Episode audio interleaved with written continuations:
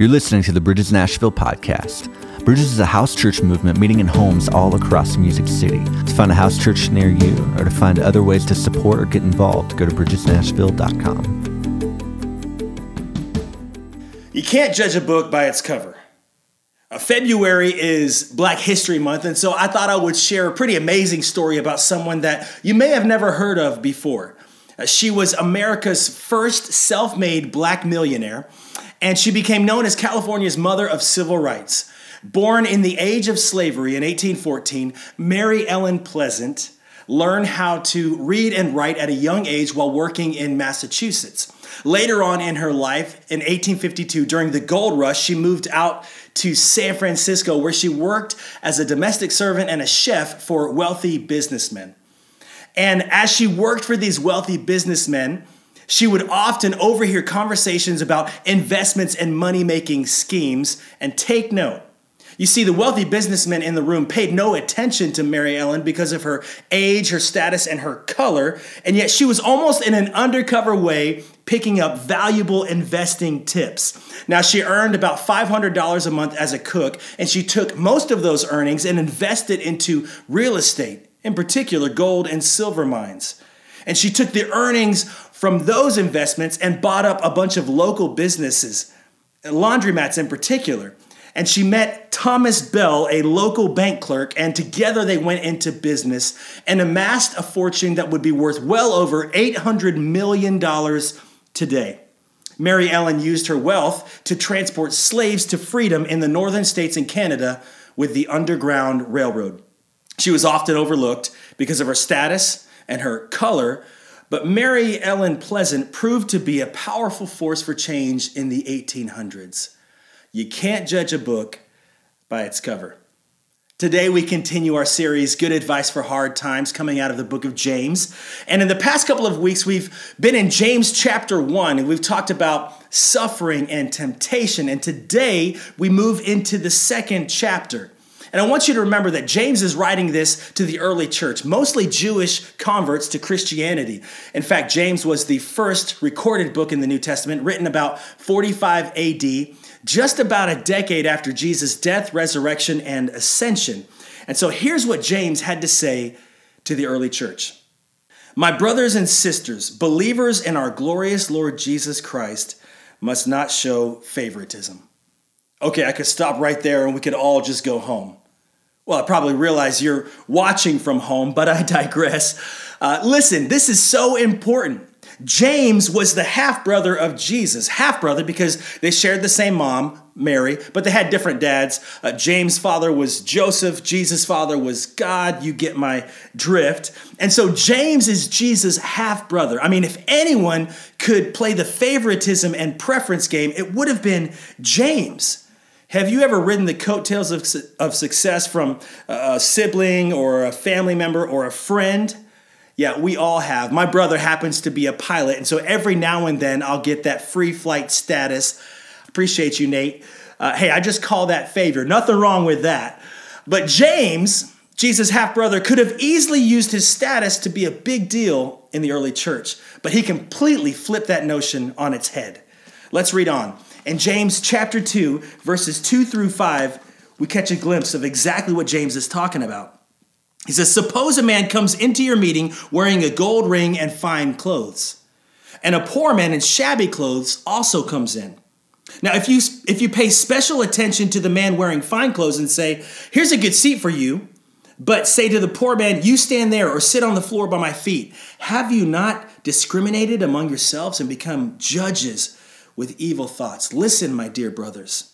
Has not God chosen those who are poor in the eyes of the world to be rich in faith and to inherit the kingdom he promised to those who love him? Now, here in Nashville, this message hits pretty close to home, doesn't it?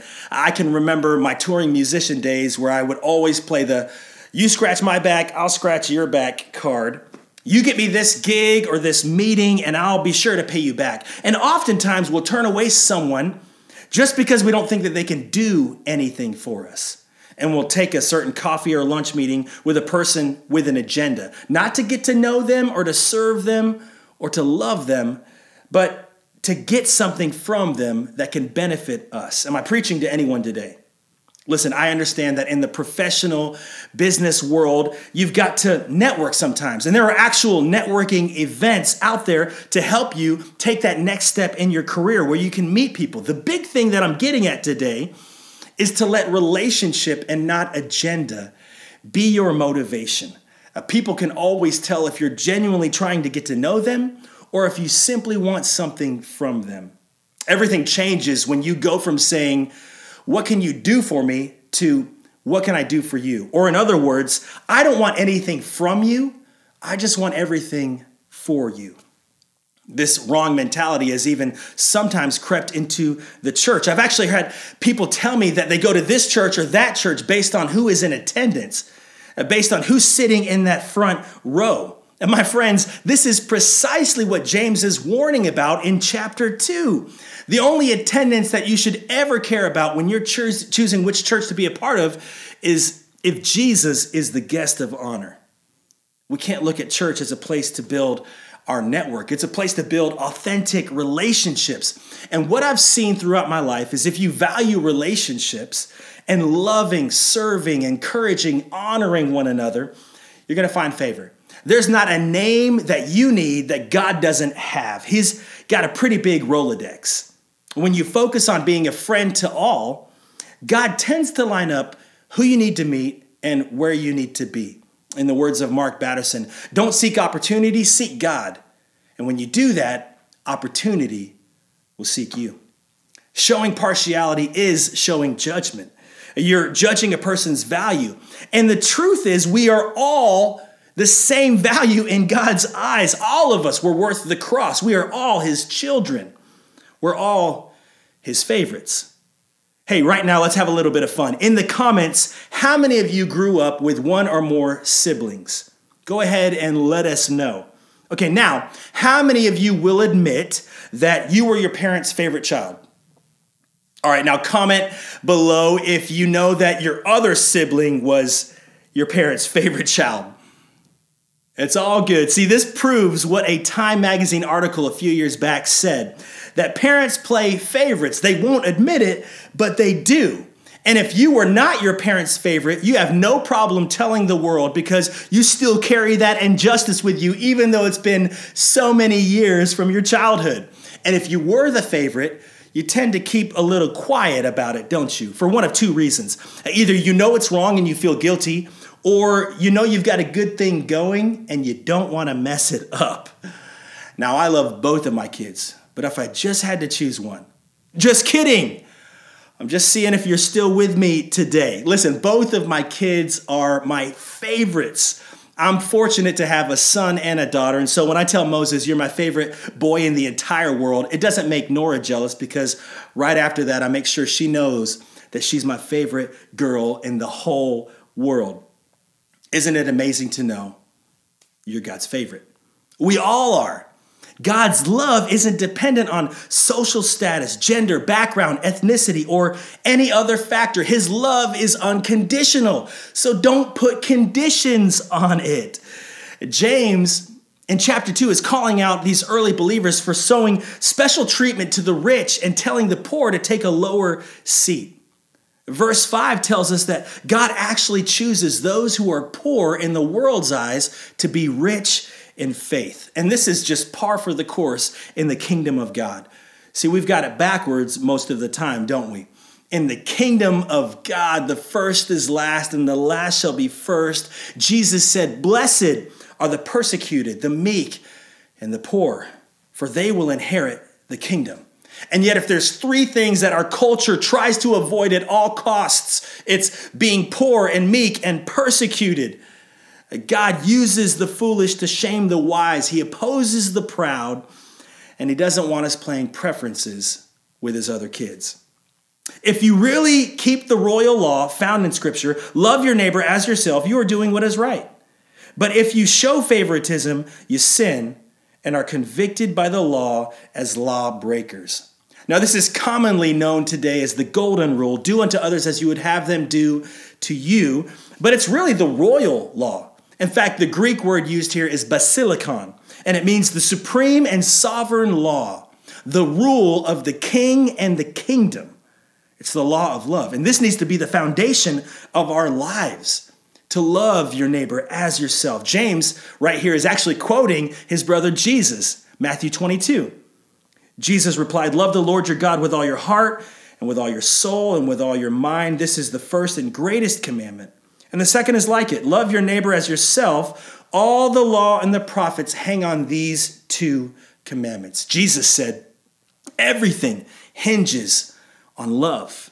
And James repeats that. In fact, if you focus on loving your neighbor, there's not going to be any room for judgment, partiality, or preference. Okay, so so far we've read in James 2 what not to do.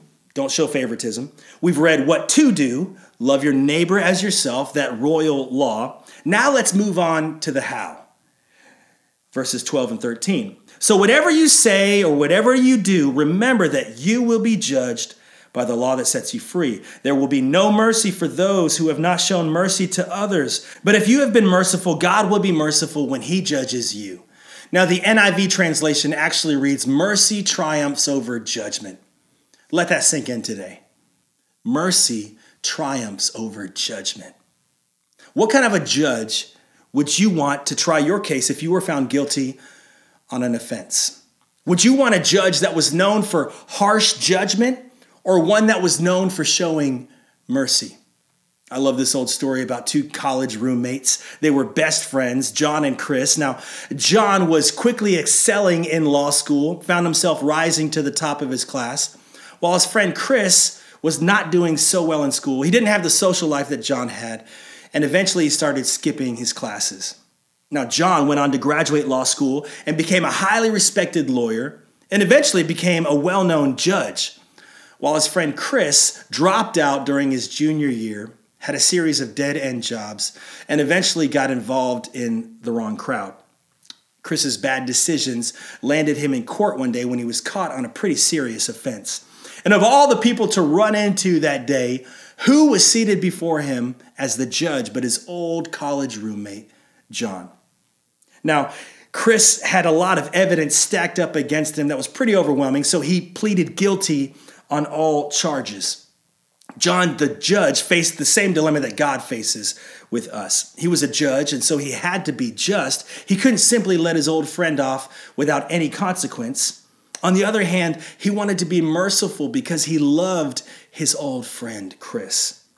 So, John, the judge, fined Chris the penalty due for his crime. That was justice. Then he got out of the judge's seat, went down to his friend, pulled out his checkbook, and wrote a check to cover the entire penalty. That was mercy. Here's the definition of mercy compassion or forgiveness shown towards someone whom it is within one's power to punish or harm. In Luke chapter 10, Jesus tells his disciples a story that hits on the themes of favoritism, mercy, and love all in one. It's a story about a man who was on his way to Jericho and on the road, he was robbed, beaten, stripped of his clothes, and left for dead.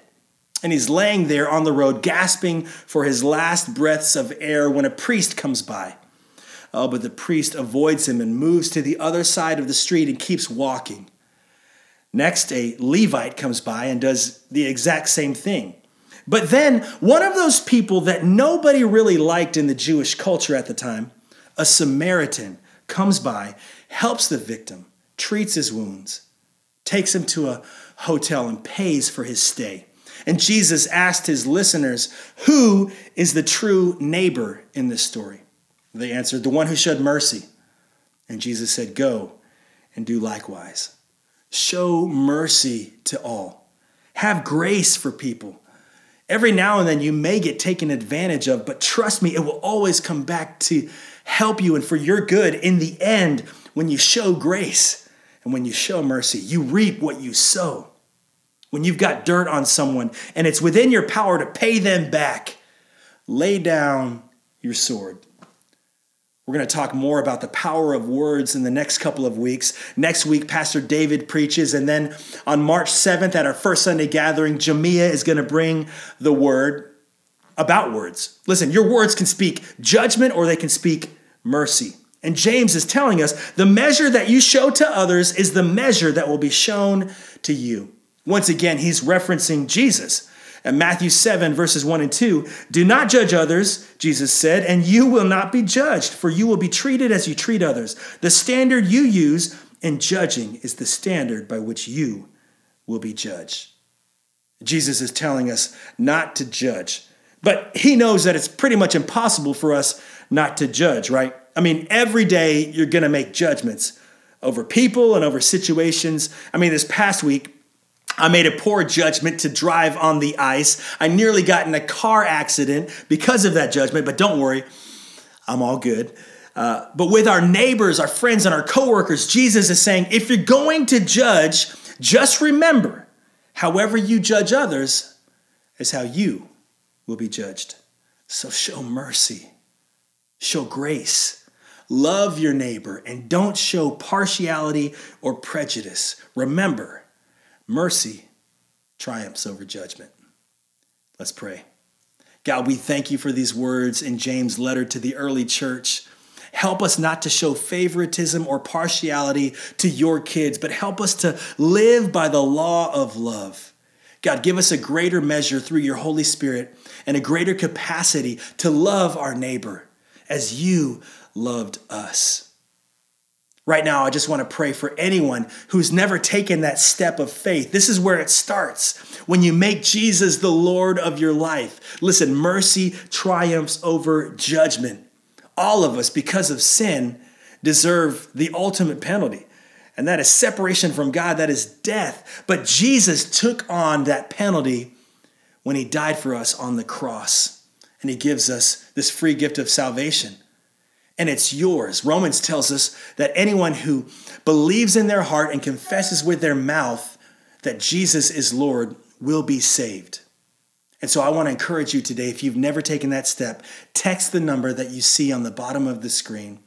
Shoot me an email. I would love to meet you for coffee and pray with you and tell you about the greatest decision that you could ever make in this life a decision for Jesus. Father, for anyone watching right now who takes that first step of faith, I pray that your love would fill their room and fill their hearts right now in the mighty name of Jesus.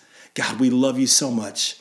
Help us to love others as you love us. We pray all of this in the mighty name of Jesus.